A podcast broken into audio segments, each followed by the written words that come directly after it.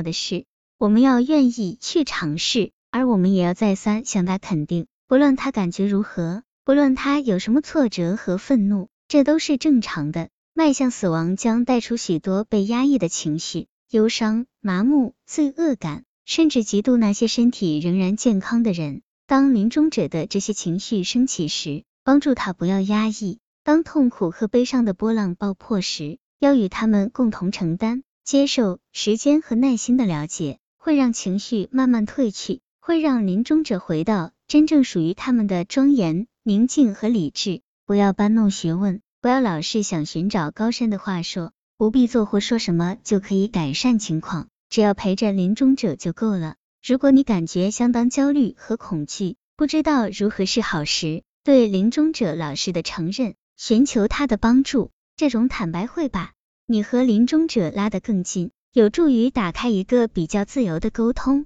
有时候临终者远比我们清楚他们需要什么样的帮助，我们需要知道如何引出他们的智慧，让他们说出他们所知道的。希斯里桑德斯要求我们要提醒自己，当我们和临终者在一起时，我们并不是唯一的给予者，所有照顾临终者的人迟早都会知道，他们收到的比他们给予的还要多，因为他们会碰到许多忍耐、勇气和幽默。告诉临终者我们知道他们有勇气，常常可以启发他们。我发现有件事对我很受用，那就是面对奄奄一息的人时，永远要记得他总是有某些地方是天生善良的，不管他有什么愤怒或情绪，不管他多么令你惊吓或恐慌，注意他内在的善良，可以让你控制自己而更能帮助他。正如你在跟好朋友吵架时，你不会忘记他的优点，对待临终者也要如此，不管有什么情绪产生，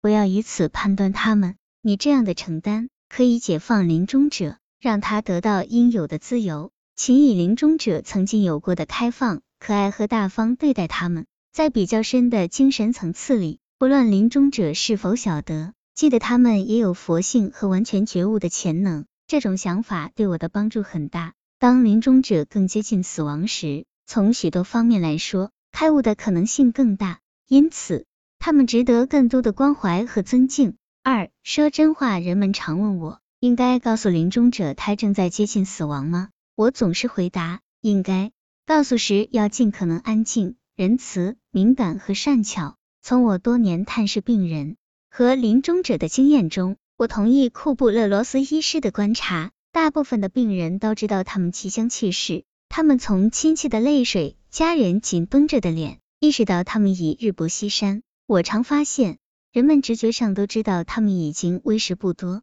却依赖别人、医师或亲人来告诉他们。如果家人不告诉他们的话，临终者也许会认为那是因为家人无法面对那个消息，然后临终者也不会提起这个话题。这种缺乏坦诚的状况，只会使他感到更孤独、更焦虑。我相信告诉病人实情是很重要的，至少他有权利知道。如果临终者没有被告知实情，他们怎能为自己的死做准备呢？他们怎能将生命中的种种关系做真正的结束呢？他们怎能帮助那些遗眷在他去世后继续活下去呢？从一个修行人的观点来看，我相信临终是人们接受他们一生的大好机会。我看过许多的个人借着这个机会，以最有启示性的方式改变自己，也更接近自己最深层的真理。因此，如果我们能掌握机会，尽早仁慈而敏感地告诉临终者，他们正在步向死亡，我们就是确实在给他们机会提早准备，以便发现自己的力量和人生的意义。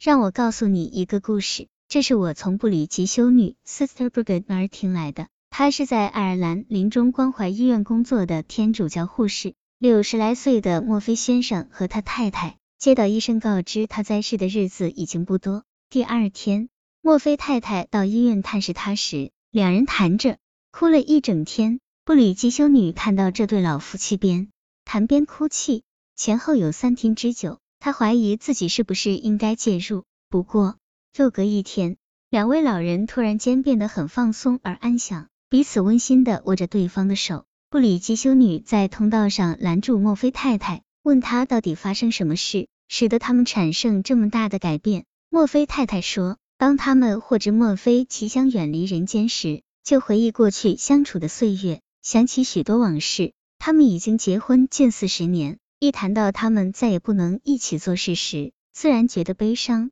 于是墨菲先生写了遗嘱和给成年儿女的遗书，这是很痛苦的一件事，因为实在很难放下，但他还是做了，因为墨菲先生想好好的结束生命。布里吉修女告诉我说，墨菲先生又活了三个星期，夫妻两人安详宁静，给人一种平易近人和充满爱心的感觉。即使在她丈夫过世后，墨菲太太还是继续探视医院里的病人，鼓舞那儿的每一个人。从这个故事中，我了解到及早告诉人们他们即将过世，这是很重要的。同时，坦诚面对死亡的痛苦也有很大的好处。墨菲夫妇知道他们将丧失很多东西，但在共同面对这些损失和悲痛之后，发现他们不会丧失他们之间永存的夫妻之爱。